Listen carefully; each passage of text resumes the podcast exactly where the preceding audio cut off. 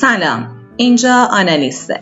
آنالیست یک پادکست روانپزشکی که با هدف بررسی مشکلات روانپزشکی نوجوانان و کمک به حل مشکل این قشر از جامعه قصد خدمت رسانی داره. من تارا هستم. آنالیست قصد داره درد و رنجایی که به شکل خاموش در جامعه پخش شدن رو زیر نظر یک روانپزشک مجرب واکاوی کنه و با تحلیل اونها راه‌حل‌های مناسب رو جهت بهبود وضعیت موجود به جامعه ارائه بده. در صورتی که آزاردگی خاطری دارید که دوست دارید در پادکست مطرح بشه یا احساس می‌کنید نیاز به درمان دارید، از طریق راه‌های ارتباطی که خدمتتون خواهم گفت با ما در ارتباط باشید. آنالیست ضمن رازداری در پادکست به بحث و واکاوی مشکلات شما می‌پردازه. آیدی ما در تلگرام هست @analystpodcast، ایمیل ما هست analystpodcast@gmail.com و شماره واتساپ ما هست 0919 175 49 20. منتظر تماس شما هستیم.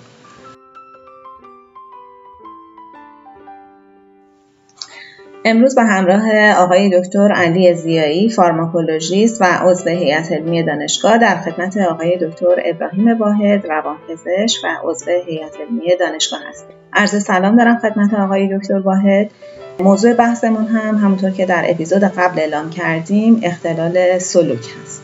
سلام عرض می‌کنم و تشکر می‌کنم از دعوت. اختلالات رفتار ایذایی یا اختلالات رفتاری که باعث اذیت و آزار اطرافیان میشه، شامل دو مقوله یا دو تشخیص قابل اهمیت. یکی اختلال بی‌اعتنایی مقابله‌ای یا رفتار ضدی که در موردش احتمالاً جلسات پیش صحبت شد، و این جلسه راجع به اختلال سلوک یا کانداکت دیزوردر یا اختلالات رفتار صحبت میشه. این دو اختلال بسیار بسیار شایع هستند و نشانه‌های اختلال سلوک در واقع پرخاشگری جسمانی به دیگران و یا تهدید کردن دیگران، تخریب اموال خودشون یا دیگران، دستبرد به جیب پدر یا مادر و شروع زودرس مصرف مواد محرک یا مخدر، نقض کردن مکرر قواعد و اون آدابی که بایستی رعایت بشه در اینا وجود داره. مشخص اصلی این اختلال پرخاشگری کردن و تعدی به حقوق اطرافیانه.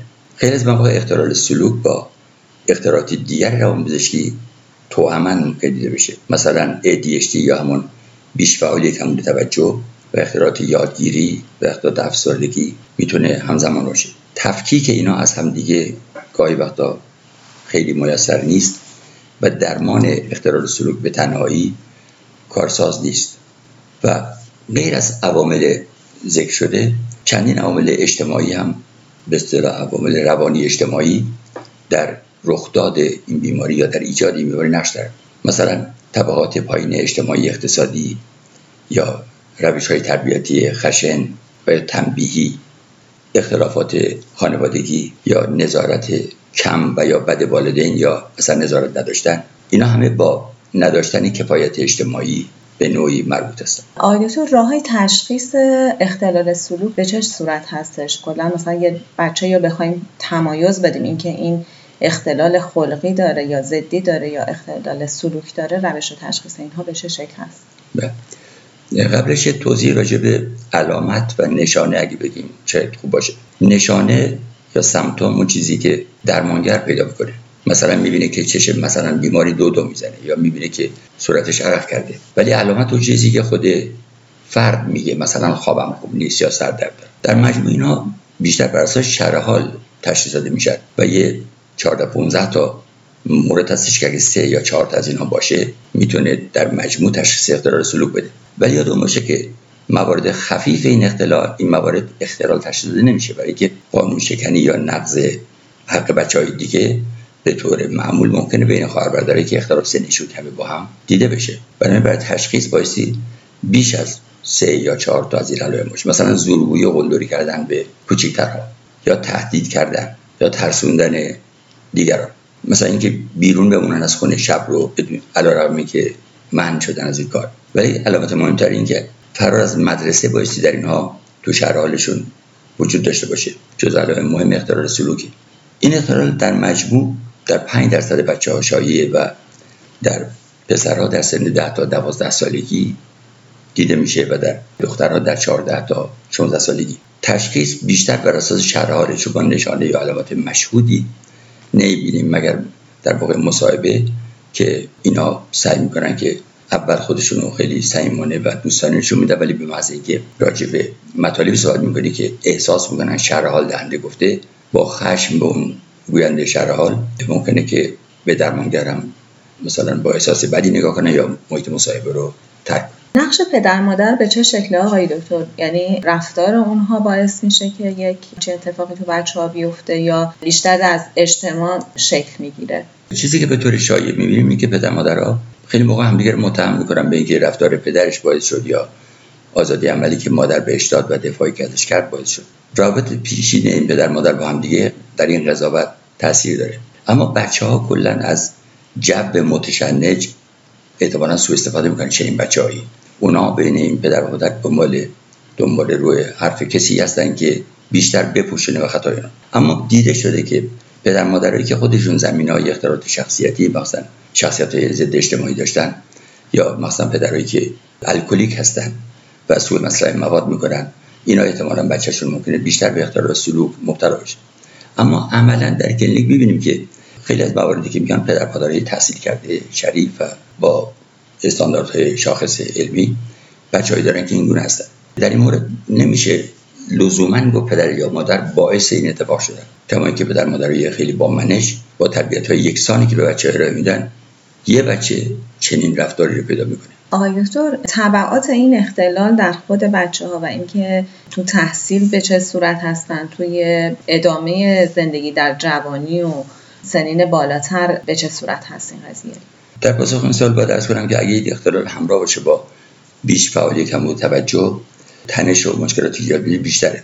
خب طبعا در تحصیل و یادگیری و حضور در کلاس منظم نیستن و بیش فعالیت هم داشته باشن، اختلال یادگیری هم گفتیم خیلی موقع همراه این هاست. مهارت‌های ارتباطی رو با دیگران به راحتی یاد نمیگیرن. خشم و درگیری، کتککاری با بچه‌های دیگه و شروع نزاع فیزیکی در اینها شایع دیده میشه. گاهی وقتا اینها به کسانی که بچه‌هایی که از خودشون کوچکترن زور میگن یا اینا رو به اصطلاح خفت میکنن و بزرگترها رو در مقابل تهدیدهاشون با پوزخند واکنششون میدن. کلا خانواده رو آشفته میکنن و شروع زود رس مواد سوء مصرف مثل الکل و مواد محرک و یا موادی که به نوعی به اعتیاد تلقی میشه در اینها زودتر از مایده. آیا دارو چیه آقای دکتر؟ دارو جواب میده برای کنترل رفتار؟ اگر این اختلالات رفتاری همراه با بیش‌فعالی باشه، وقتی که بیش‌فعالی کنترل بشه تقریبا اختلال رفتار قابل کنترل تره. یا اگه اختلال یادگیری همزمان با این باشه، فشارهای تحصیلی نیاوردن یا گرفتن معلم‌های کمکی برای اینا میتونه موثر باشه.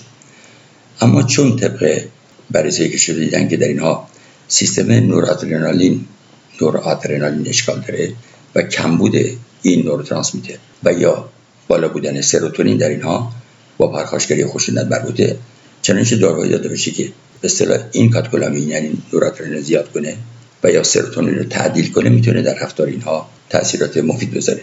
گرچه کنترل رفتار هدف درمانی فارماکولوژیک نیست، اما اگر به علت اختلالی باشه، وقتی اون اختلال تصحیح بشه، این خشونت و پرخاشگری کمتر میشه. مراجعه میکنن به موقع آقای دکتر؟ خانواده‌هاشون چون به سطوح میان معمولا مراجعه میکنن و در اوایل جلسات اول ممکنه که همراهشون پسرشون یا فرزندشون بیرن، و اما بعدا خودشون به شرار میدن. خانواده واقعا فلج میشن، یعنی به سطوح اومدن. برای که یک پسر 5-6 ساله رو مادرش نمیتونه بهش به اصطلاح با انضباط محکمی رو داره کنه، میگه بابات بیاد، بابا هم تا یه سنی میتونه و بعد آرام آرام این قلدری شکل میگیره و اینا بچه‌های کوچکتر خانواده رو اذیت میکنن، حرف پدر مادر گوش نمیدن، تقریبا یه خانواده رو متشنج میکنن. اما اگر پدر مادر نظرشون با هم دیگه در مسائل متعددی مختلف باشه، روی تربیت بچه اگه نظر یکسان داشته باشن، شاید بهتر بتونن بهش کمک بکنن، چون بچه از ندونه سیستم به اصطلاح پرتنش سوء استفاده کنه. درسته. خانواده‌ای که بچه‌ها رو برای به اصطلاح عمل کرده نادرست تنبیه بدنی میکنن، بیشتر دچار مشکل میکنن. برای اینکه مادر تا یه سن 4-5 سالگی 6 سالگی ممکنه پسر بچه رو بزنه، بعد میگه بابات میاد، بابا هم از 17 سالگی ایشون دیگه فعل رو نمیتونه ادامه بده. در نتیجه بچه‌ها همان حساسی میکنن با پرخاشگر. یعنی آماری گرفته شده دیدن که مردهایی که همسرشون رو کتک میزدن عمدتاً در خانواده بودن که پدر اونها هم این رفتار رو با مادر داشته و یا خود اینها هم در خونه که بودن خواهر کوچکتر رو کتک میزدن. حتی خانم هایی که کتک میخورن هم جزو گروهی بودن که قبلا از پدر یا از آقا داداش کتک خوردن. اینو در مورد رفتارهایی که انجام میدن احساس گناه یا پشیمونی نمیکنن. اصلا از ویژگی‌های اختلال رفتاری اینه و اگرم بپذیرن که عمل اشتباه انجام دادن بازم میگن چون چنان اتفاقی افتاد من یه همچین کاری کردم. بنابراین تنبیه‌های بدنی بدون استثنا باعث بدتر شدن این روند میشه. ممکنه در زمان کوتاهی در حضور اون شخص تنبیه کننده انجام نشه رفتار ناشایست، اما در غیاب او مطمئناً این رفتار تکرار میشه. این همانسازی با پرخاشگر خیلی مهمه. این داستانش اینه که میگه رئیسی عصبانی شد به معاونش، معاون عصبانی شد به آبدارچی، آبدارچی آمد به همسرش داد داد، همسرم به پسر بزرگ و پسر بزرگ بچه کوچیک و بچه کوچیکم به گربه لگد زد و اون گربه رو در اصل رئیسی که در اون اداره بوده بنویسه. خود اینا خشونت‌های جسمی رو تو دعواشون خیلی فراوان دارن و بتونن قلدری کنن حتما این کار انجام میدن و خیلی از مواقع پدر مادرها برای اینکه باج غیر مستقیم اینا ندن یا سر صدا اینا رو بخوابونن خواستن اینا رو برآورده میکنن. مادر دیده شده که اگه وقتی که خطای او رو بپوشونه بیشتر باعث تشدید این رفتار میشه، اما مادرها مستقیما این چنین رفتار رو به اصطلاح تشویق نمیکنن، برای اینکه اولین کسانی که آسیب میبینن خود مادرها هستن. ولی فکر کنم آقای تارا یه مقدار ترس هم توی خانواده ایجاد میشه، یعنی از ترس اینکه حالا این چه رفتاری انجام میده یه کمی نرمش به خرج میدن. همینطور بله. دقیقاً. بعد بحث اعتیاد چجوریه در این افراد؟ اینا به طور زودرس، یعنی زودتر از سنی که این خلاف شروع میشه الکل رو و مواد محرک رو شروع میکنن. کلا یاد گرفتن یک منش رفتاری بد انگار آسان‌تره تا یاد گرفتن یک رفتاری که به اصطلاح سالم و نرمال. شروع زودرس سیگار یا مواد نیکوتینی خاطر اینکه این بچه‌ها در کنار همسالانشون هستن و یه تو بزرگ شدی دیگه مرد شدی، سیگار نشانه بزرگتر شدنه و اولیه است. بعد شروع میشه به تترایدکانابینول، هشیش و بعد الی آخر که شاید در فرصت دیگه بهش در مورد این موارد هم جدا صحبت کنیم. ممنونم.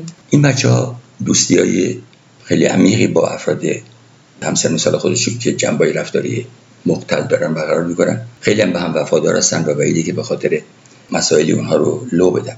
یکی از مواردی که باعث شروع یا تشدید این رفتارا میشه بازی‌های کامپیوتری خشنه که در 20 سال اخیر خیلی رواج پیدا کرده. بچه‌هایی که با این بازی‌ها خیلی عجین هستن و مشغولن، این خشونت درشون به اصطلاح نهادی نمیشه. البته ما نبایستی کسی رو که یک رفتار ضد اجتماعی داره و تکرار نمیشه و میتونه در سنین خاصی شاید بشه ازش گذشت به عنوان اختلال سلوک تشخیص بدیم، ولی بایستی 4 یا 5 تا از علائم کلی که ذکر کردیم وجود داشته باشه. اما پدر و مادری که شخصیت ضد اجتماعی داشته باشن یا سوء اصلاح مواد کنن بیشتر ممکنه که موازین تربیتی رو با خشونت بخوان همراه کنن، چون اونقدر پدر مادر رو الگوی مناسبی ممکنه که برای بچه نباشن. ببینید که اولین الگوی بچه‌ها معمولا مادر، الگوی بعدی پدر، الگوی بعدی مدرسه و همسالان هستن. ضمن تشکر آقای دکتر، در چه اختلالات دیگه‌ای ممکنه که همچین رفتاری رو باز مشاهده کنیم؟ این اختلال بی‌اعتنایی مقابله‌ای که رفتار ضدی بود شرط دادیم خیلی موقع مطرح می‌شد که این پیش درآمد رخداد اختلال سلوکه، ولی بعد دیدم خیلی از بچه‌ای که اختلال سلوک دارن بی‌اعتنایی مقابلی نداشتن و بسیار بچه‌ای که بی‌اعتنایی مقابلی دارن بعداً اختلال سلوک نگرفتن، گرچه می‌تونه مستمر این دو تا با هم دیگه وجود داشته. تفاوت اصلیش اینه که در بی‌اعتنایی مقابلی اینا حقوق دیگران رو نقض نمی‌کنن، برخوردهای فیزیکی نمی‌کنن، شاید برای سن کمتری که این بچه‌ها دارن، ولی در این اختلال سلوک این موارد به صورت خشونتی بیشتر دیده میشه و حقوق دیگران ضایع میشه. اما هر چقدر که این اختلال رو تشخیص بدیم ممکنه که این اختلال در یه فردی که اختلال خلقی دو قطبی دارم دیده بشه. در این صورت تشخیص نباید اختلال سلوک باشه. در یک افسرده هم ممکنه یه رفتار اینجوری دیده بشه یا در یک اختلال بی‌شاخه‌ای کم متوجه. مشکل وقتی که 2 یا 3 اختلال همزمان وجود داشته باشه و در اون صورت یه خورده کار مشکل تر میشه. ولی هرچی این اختلال در سن کمتری شروع شده باشه عاقبتش بدتره. کلا هر اختلال روانشناختی در سن کمتر پیدا بشه، پروگنوز و پیشاگهی و درمان و عاقبتش از وقتی که در سن بالا شد، حتی در وسواس مثلا کسی که در 14 سالگی وسواس میگیره درمانش و عاقبت درمانیش بدتر از وقتی که در مثلا 34 سالگی میگیره. در این هم همینجوره و چون با این رفتارها پاداش میگیرن مستمراً به رفتاری که مختل بوده ادامه میدن. اما یه مطلب مهمتر که شما اشاره کردید، این بیماری زمینه ژنتیک معمولا نداره، یعنی ژنی وجود داشته باشه این ژنی، اما رفتار ضد اجتماعی در پدرها میتونه زمینه ژنتیک داشته باشه. اگر میگیم ژنتیک با ژنی وجود داشته، ولی بیشتر این رفتار یادگیریه، یعنی وقتی کسی در بچگی یاد گرفت که با جنجال و خشونت میتونه به خواستی برسه، بعدها این رفتار رو مداوما تکرار میکنه، چون هر رفتاری که پاداش داد تکرار میشه. درست. آقای دکتر، در مراجعینی که شما دارید از این افراد، حالا جوون ها سنین 18 به بالا، اگه به شما مراجعه کنن چقدر خودشون علاقه دارن که بهبود پیدا کنن؟ چون این رفتار رو معمولا خودشون خیلی اون اختلال رو قبول ندارن یا مقاومت میکنن به درمان. اینا همکاریشون با روانپزشک به چه صورت هست؟ خانم تو در واقع اینا بگیم که خانواده‌هاشون وقتی میان، چون اینا رو به زور میارن و کمتر ممکنه کسی در این سن خودش بیاد. برای تشخیص اختلال شخصیت ضد اجتماعی باید سن 18 سال به بالا باشه. تنها شخصیتی که باید قبلش اختلال سلوک داشت هم اختلال شخصیت ضد اجتماعی، یعنی نمیشه کسی رو دارای اختلال شخصیت ضد اجتماعی گفت اگر زمینه اختلال سلوک در قبلش هر حالش دیده نشه. یه متعدد سن خود اختلال شخصیت ضد اجتماعی ولی در سن کوچیک‌تر و سن کمتر. بنابراین اینا نه خودشون بیمار میدونن و نه خودشون برای درمان میان و مادر معمولا با سلام صلوات و کلی خواهش و التماس اینا بهشون دارو میدن و داروها یک ذره اگر اینها احساس کنن رغبت پیدا میکنن یا کندی حرکتی پیدا میکنن یا خوابالو میشن، ممکنه که مصرف دارو ادامه ندن و این معضل بیشتر نیاز به درمانهای روانشناختی داره. شاید درمانهای چند بچه‌ای که خانواده هم درگیرش باشن، روانشناس هم در وجود داشته باشه، مددکار اجتماعی هم باشه و گروه درمانی ها در این میتونه موثر باشه. اینا یاد باید بگیرن که مهارت های اجتماعی رو آموزش ببینن که میشه به جای خشم گرفتن با شیوه های مناسب تری خواسته هاشون رو بیان کنن. ولی چون یادگیری در هر رفتاری پاداش دهنده است و اینا یاد گرفتن که خشونت رو تداوم بدن، متأسفانه خیلی مشکل میشه این رفتار رو به اصطلاح تصحیح کرد.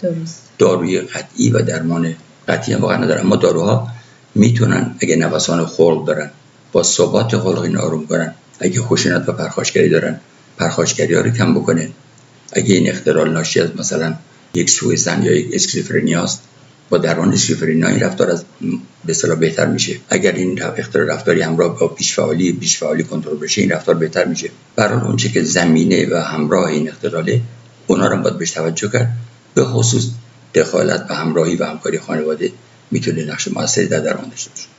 ممنون آقای دکتر. سپاسگزارم آقای دکتر. انشالله در اپیزود بعد با بحث سوء مصرف مواد در خدمتتون هستیم.